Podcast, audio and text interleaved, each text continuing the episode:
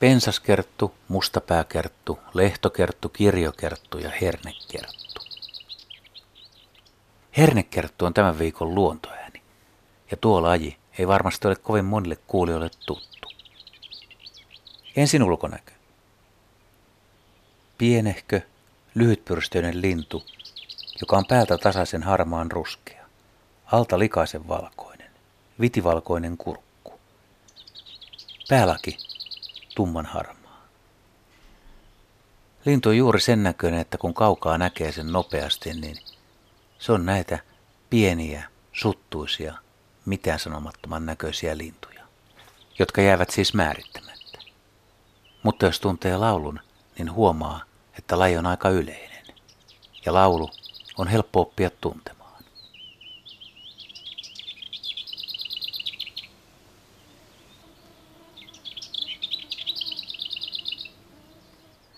Hernekerton laulu alkaa hiljaisella lavertelulla. Sitä voi olla vaikea kuulla. Ja päättyy säksätykseen, joka on hieman kuin herneitä helisyttelisi peltipurkissa. Ja tuon äänen kyllä oppii tuntemaan.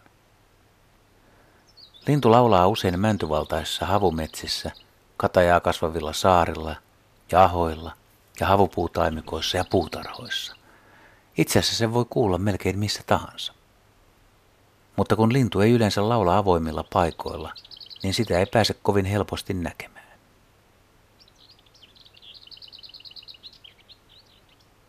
Hernekerttu koirailla on keväällä kiire. Niiden täytyy rakennella soidinpesiä, hataria, pieniä pesiä, katajiin, pikkukuusiin.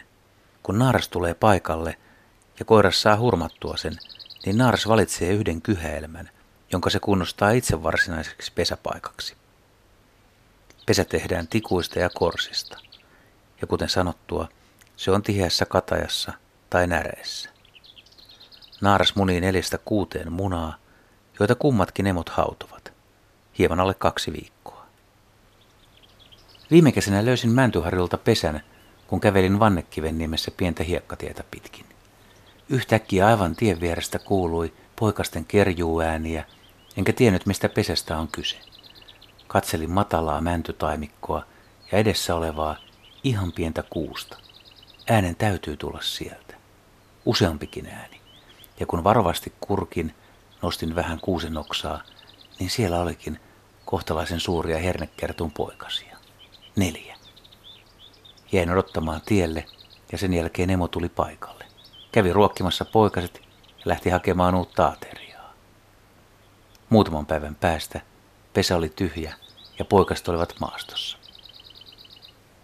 Laulukauden ulkopuolella hernekerttu on kohtalaisen huomaamaton, mutta auttaa, jos tuntee kutsuja varoitusäänen, terävän ja naksahtavan jack, jack, jack.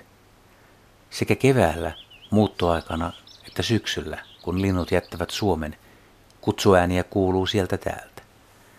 Joskus saattaa olla sellainenkin tilanne, että kun hernekertut kotiutuvat, niin Joissain puskissa niitä voi olla useita yksilöitä.